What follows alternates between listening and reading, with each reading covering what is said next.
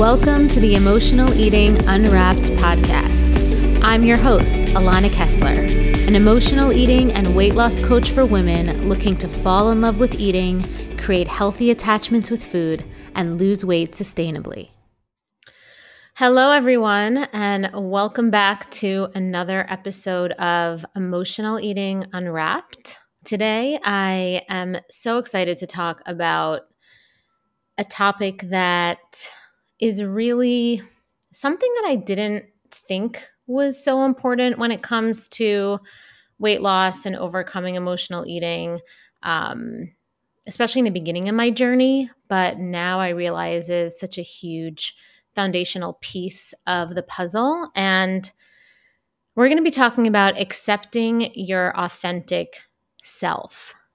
So, accepting your authentic self. And this is such a deep deep topic, and it really is the bedrock of personal growth, of long lasting well being, where we really feel well in our bodies, right? We have this self acceptance, um, which essentially is the core, right? When we have this unshakable self acceptance because we know ourselves so well and we understand ourselves and we really just have this unwavering compassion and acceptance.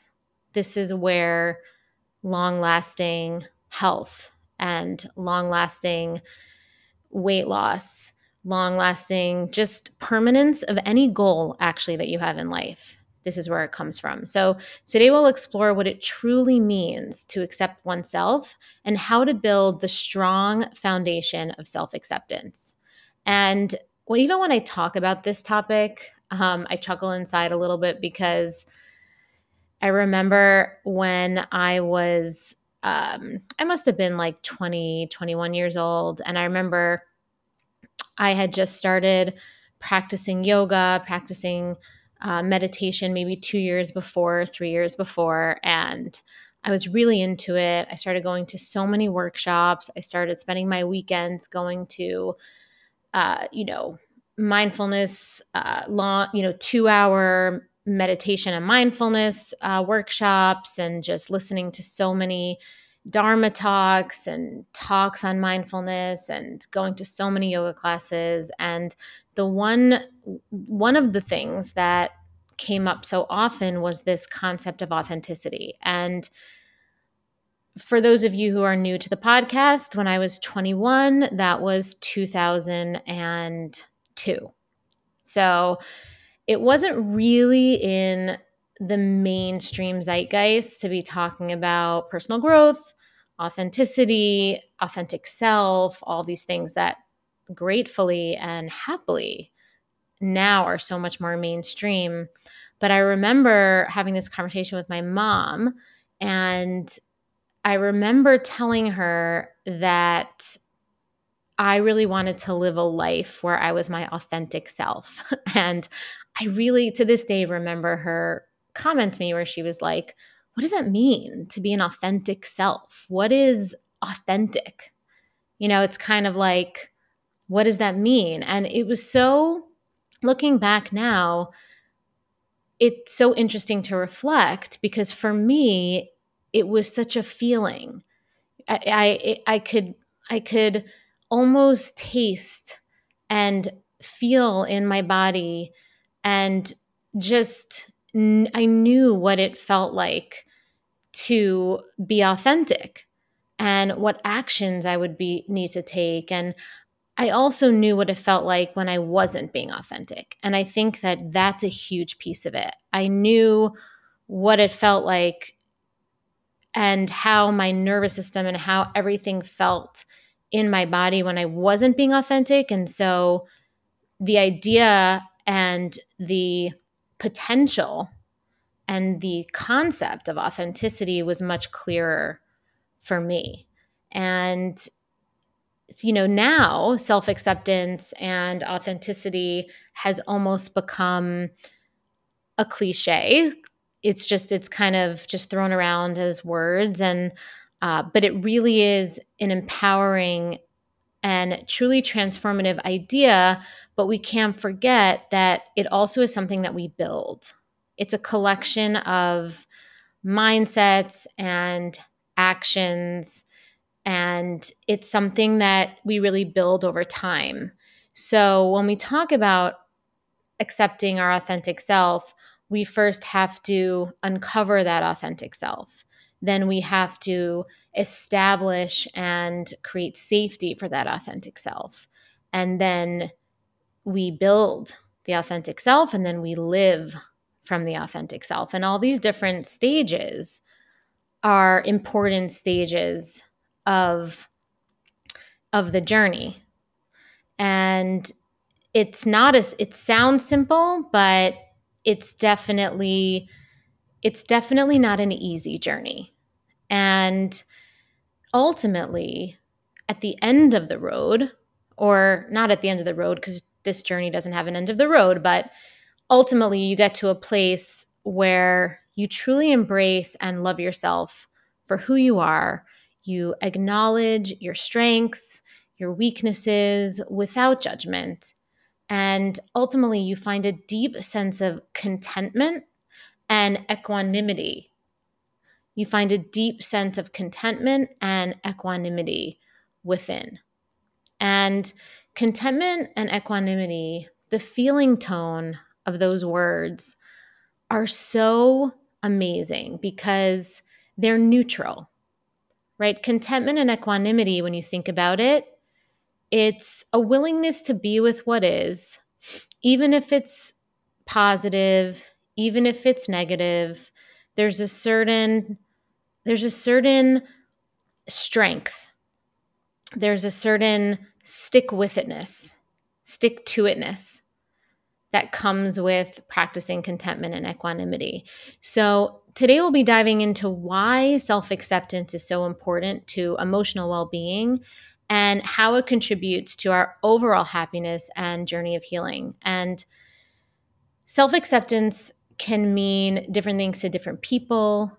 And especially when we see how it's used and, like I mentioned before, sometimes just oversimplified in social media or, um, you know, different uh, coaches, different gurus.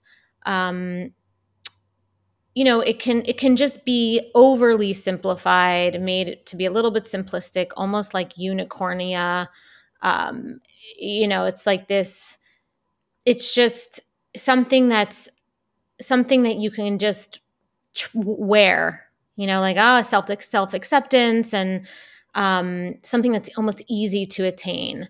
And i want to normalize and pull back the curtain on the fact that self acceptance is one of the hardest things to to achieve.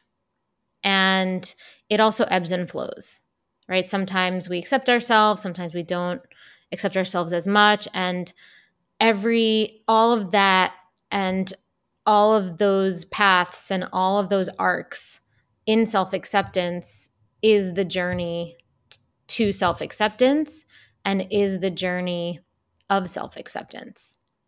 And when I work with my clients on this foundational piece of on this foundational piece of building authentic self-acceptance, I like to talk about four different building blocks that I work with them on. And those four building blocks are individuation, values, desires, and goals and beliefs. Okay, so maybe it's five building blocks, but I think we can kind of combine some of them together. But let me repeat that. So, individuation, values, desires, goals, and beliefs. And so, I want to take today's episode and go into a bit of a deeper dive on each of these topics. So, if we start with individuation, individuation is about recognizing and celebrating your unique self right it's it's creating your self, your capital letter self, capital letter S self as an individual. So it's about recognizing what individuates you from the pack, your pack, recognizing that and then celebrating that. And it's about recognizing your unique qualities, your unique strengths, your unique weaknesses. Um, it's really with this ability to look at ourselves objectively. It's about finding your voice, courageously navigating the unknown, and leaning into life experiences that may not be familiar to you. Okay, so individuation is the result of exploring life almost like as a beginner, right? So, like I said, it's objective. And what happens is, is that once we start to individuate and once we start to differentiate and practice almost like a critical, this critical thinking, this critical objectivity, the most important aspect of individuation is to differentiate who you are in your core from the ideology, opinions, and experiences of other people, especially your family and community of origins.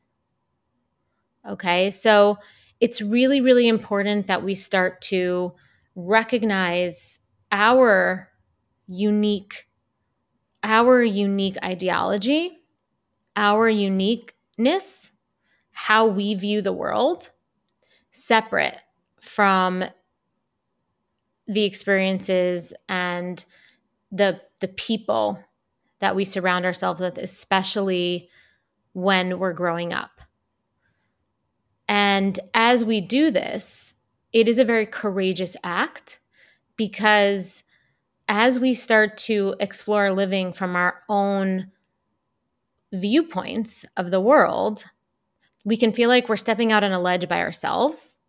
And a lot of fear and insecurity and all these things can come up. We can also get, we can also make mistakes. We can also get a lot of negative feedback. Um, right? It's it's like it's like learning how to walk, right? When you're a child, when you're a baby, right? It's like you get up, you fall down. You get up, you fall down. And the willingness to be with these experiences that were the willingness to be with yourself in these experiences of living as an individual, as you're crafting and as you're developing your own viewpoint about the world through living you tenderize yourself right? You you end up tenderizing your heart. You end up tenderizing your nervous system right? So when something gets tenderized it's only because it's it's getting a lot of pressure. So if you think about tenderizing meat the only way meat gets tenderized is if you're banging on it a lot. So the only way we could tenderize ourselves into being authentic and having that equanimity and contentment, but also really clear in our viewpoints about living, we have to be courageous and step into the world practicing these this individual this individual authentic um, ideology and opinions and um, viewpoints and see how they land and see how we feel about it, see if maybe our minds get changed, right? So when we tenderize ourselves, it means that we become less reactive eventually to experiences. So when you first start this and you get negative feedback per se, you're, you might feel like really judged, like really sensitive, really triggered. You know, it's just going to be very activated. But the more that you do it, the less reactive you become and the more internal you start to become you start the more internal you start to um you know you start to process some of the things right? So you start to see people's responses and reactions as feedback rather than criticism right? And so as we individuate, we the beginning is very edgy and feels really raw. But if we continue to do it, it becomes you know this the, the scar tissue kind of the scar tissue rises to the surface and ultimately our confidence in our viewpoints and who we are gets stronger so what happens there is that we people please less we fawn less we defend less because we have this inner peace that we're living our lives in the best and most authentic way for ourselves and so when it comes to how individuation impacts and affects emotional eating and healing from emotional eating, it's so essential to realize that emotional eating is a symptom, it's not a diagnosis. Emotional eating is a symptom of not feeling seen or belonging to anything. So when we emotionally eat, it's a symptom of feeling unseen, feeling unheard, and feeling like we don't belong to community. And so it's a place we go when we don't feel like we're real. Right? We turn to emotional eating when we're just like, we feel like we're not real. We're just like floating around and we're not tethered. We feel untethered. But when we individuate and we tenderize, it gives us the skill set of feeling real we're, we're tethered to our own identity. We're tethered to our own viewpoint. Our lives are our own, and we feel grounded, empowered, and worthy. And when we feel tethered, grounded, empowered, and worthy, and that has nothing to do with people's reactions to us, people approving of us, because we have this innate, really, really strong sense of self approval because we've individuated in this authentic way, we can heal from emotional eating. Okay, so that's individuation. The next one is values. And values reflect what is most important to you at your core. Okay, so you might have heard this before as far as the term core values. So, when you think about your values, your core values, you think about them like a North Star. They're your North Star. And if we pay attention to that North Star, it will steer us towards a life that aligns with our true selves. And living in alignment with our values leads to true self acceptance. So, your values are what makes up your integrity and they're more than just words. But values only become our North Star and lead to a fulfilling life when we practice living from them.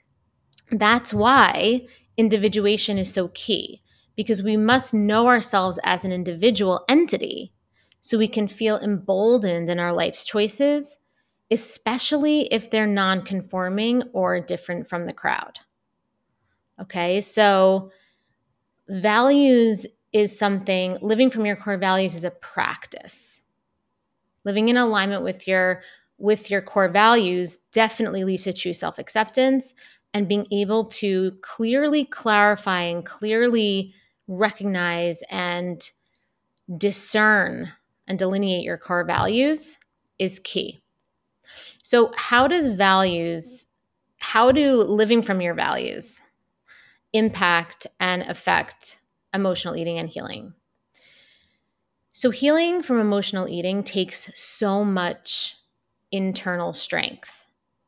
Okay. It's so, it takes so much internal strength because it's really a reprogramming. So, it's important to continue to remind yourself of your why. So often in my coaching sessions with clients, when you know we've hit a wall or there you know maybe there's some uh, slide back with certain behaviors again i always go back to you have to connect to your why and so your values are your compass that are separate from your feelings or your cravings, they're your why. Okay, so your why lives separately from what is going on right now in the moment for you. So, for example, when you feel overwhelmed by a craving, you can connect to your values as a loving source of strength. So you can feel really overwhelmed and triggered and activated by a craving. You could feel really just over having to make choices about eating and having to prepare in advance and think ahead about what you're going to do so that you don't find yourself in a situation where you're overly hungry or you are mindlessly eating at a party, right? You could you could just be overdoing all this work all the you can you could be over having to be strong internally strong and in and having to pay attention all the time. You could be over it.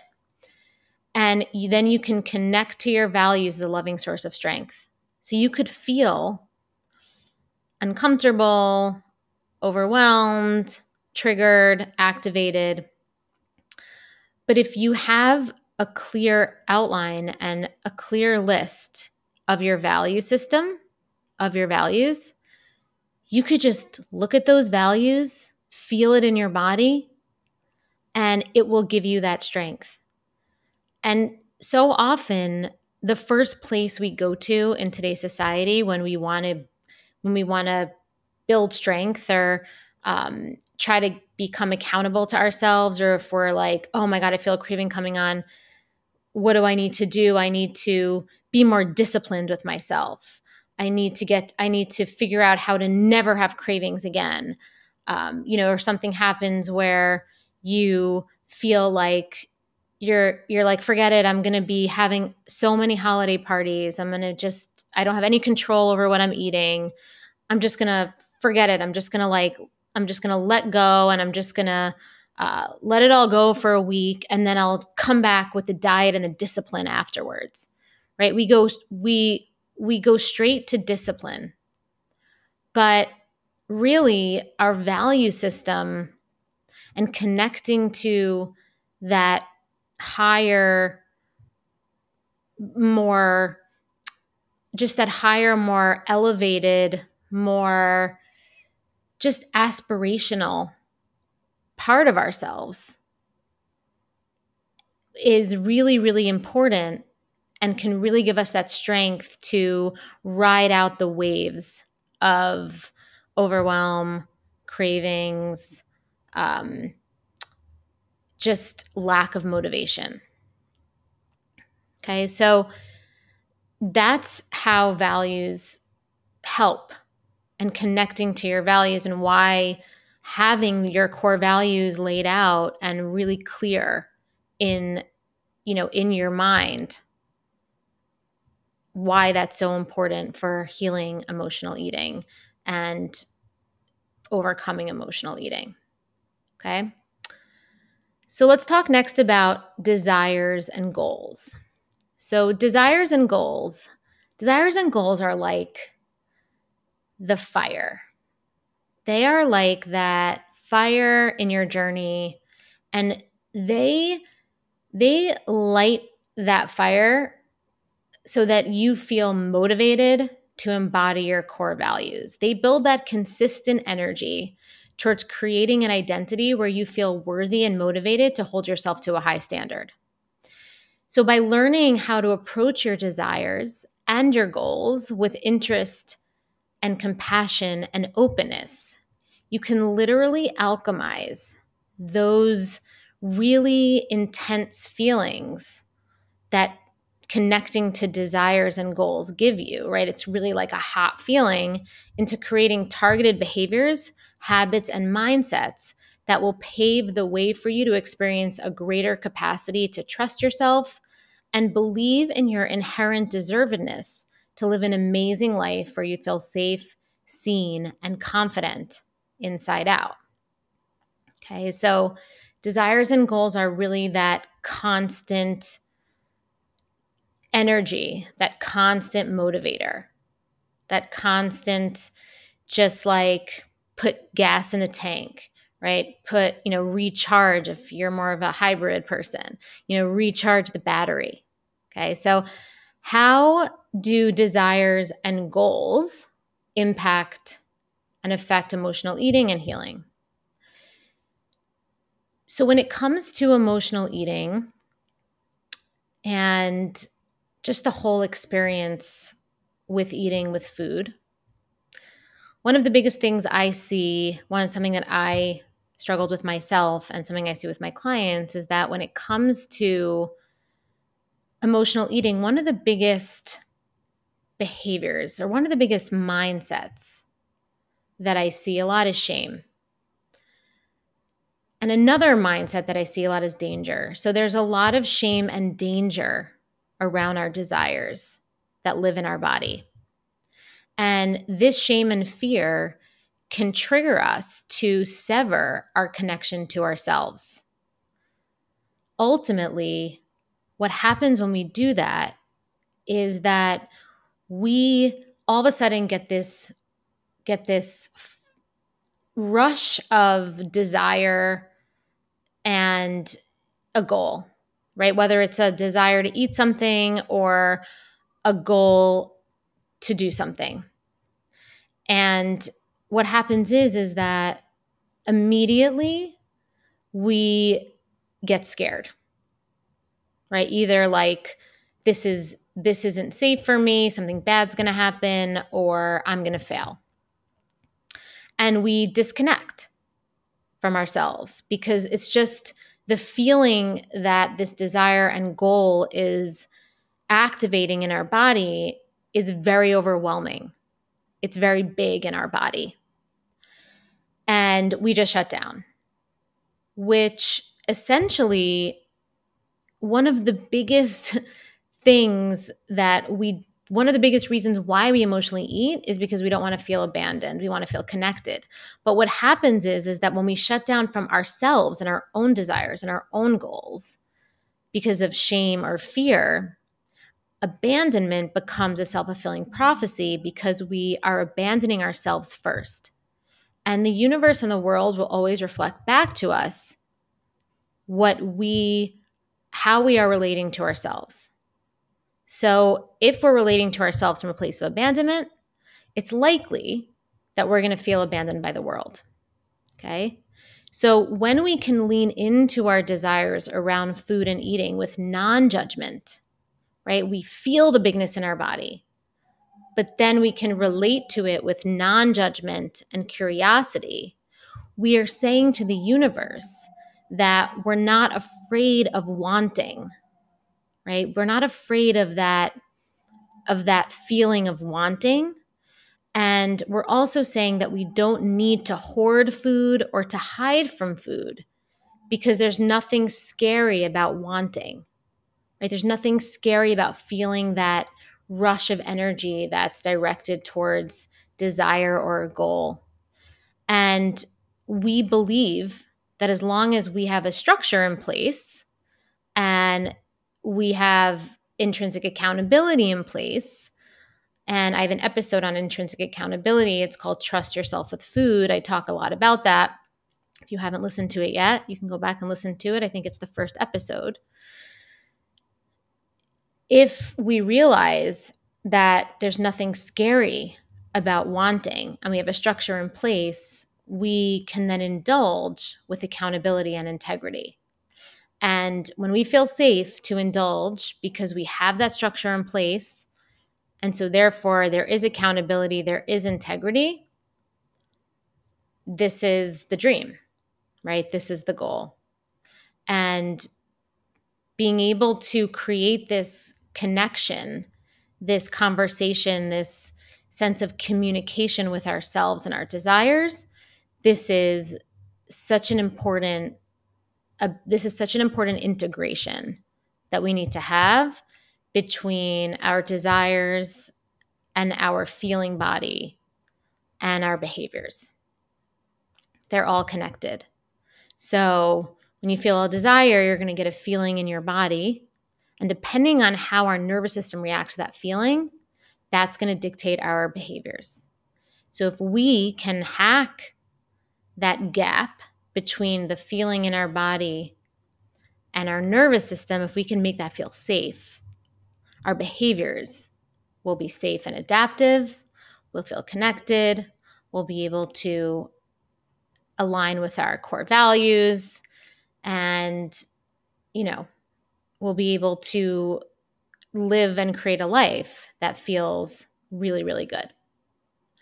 So, the last thing I'm going to talk about is beliefs.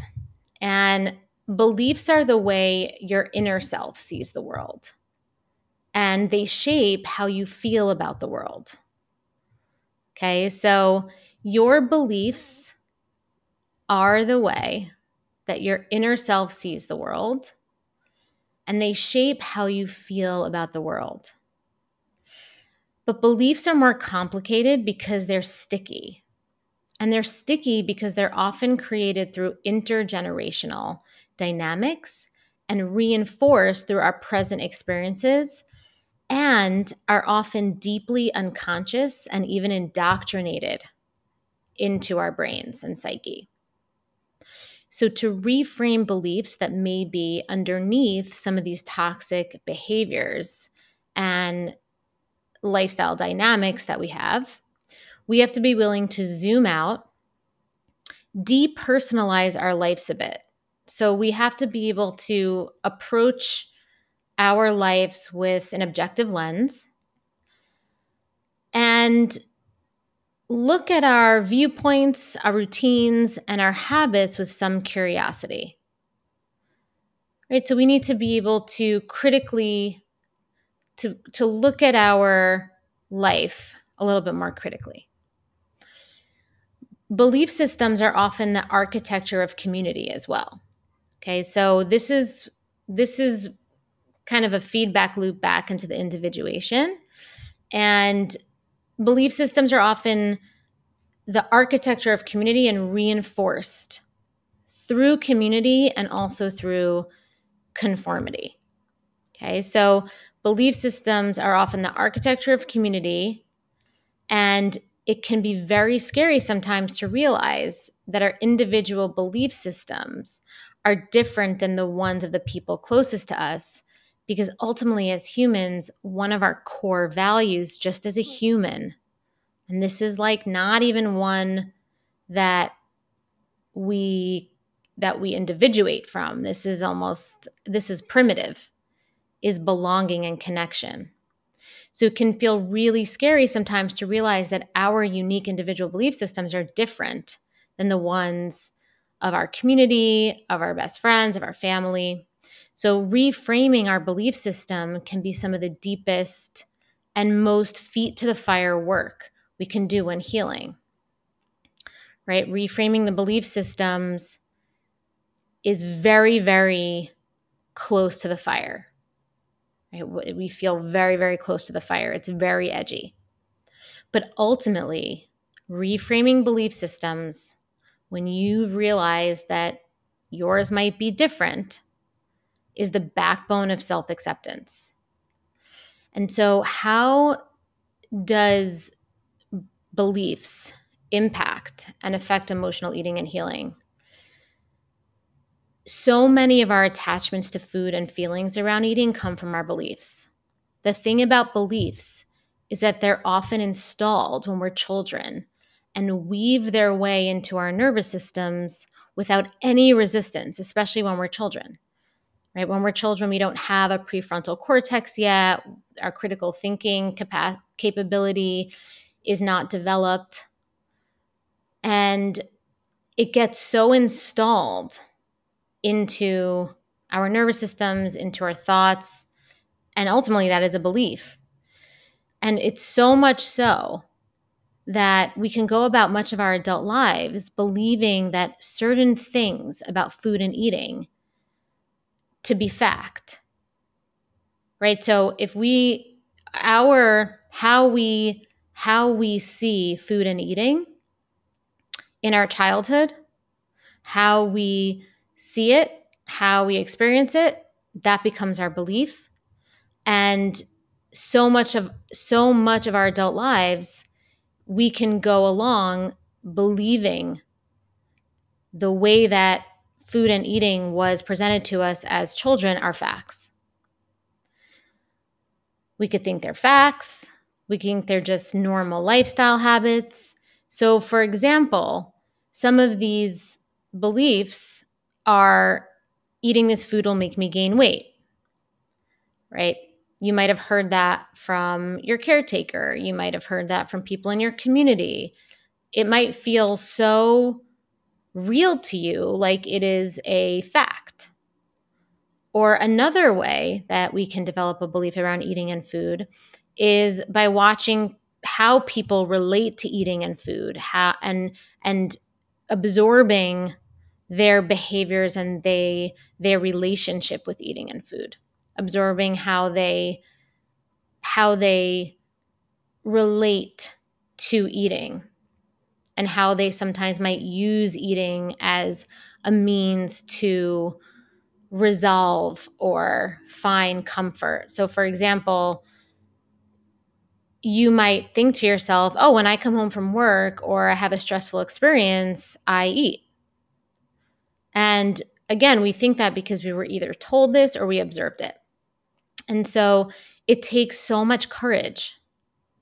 It takes so much attention it takes so much internal strength to recognize that beliefs are not facts, their beliefs are not truths, but they're rather a collection of narratives that humans install in their brain to create safety. And so when we realize that we are in the driver's seat of creating and implementing our own narratives, and that someone else's narrative, someone else's belief system don't work for us, it's at that point that we can heal and embody the life we desire and deserve. So, I know this was a huge topic today. Don't hesitate to listen to this a couple times, but truly, self acceptance, it's such a lifelong process. It is a lifelong process. It's not something that has a commencement date. So try not to put any pressure on yourself. Just keep intending to make self acceptance something that is a value for you. But it's also important to remember that it's one of the most integral steps on the journey to healing from emotional eating. And as you continue building the strong foundation of self acceptance through individuation, values, desires, goals, and beliefs, your healing from emotional eating is 100% inevitable. Your your desire or your goal of weight loss is 100% inevitable. And so I'm so glad you joined me for this episode today. This is such an important topic. And don't forget to join me again next week with another new episode about emotional eating so you can fall in love with eating, start losing weight, and keep it off with sustainable strategies and lasting change. And so, if you found this episode enlightening, please subscribe, leave a review, and share it with anyone you know who might need to hear this message. I also have lots of free resources on my website to help you on your journey to loving food and losing weight. Just go to www.bewellbyak.com. Until next time, I'm Alana, and thank you for listening to Emotional Eating Unwrapped.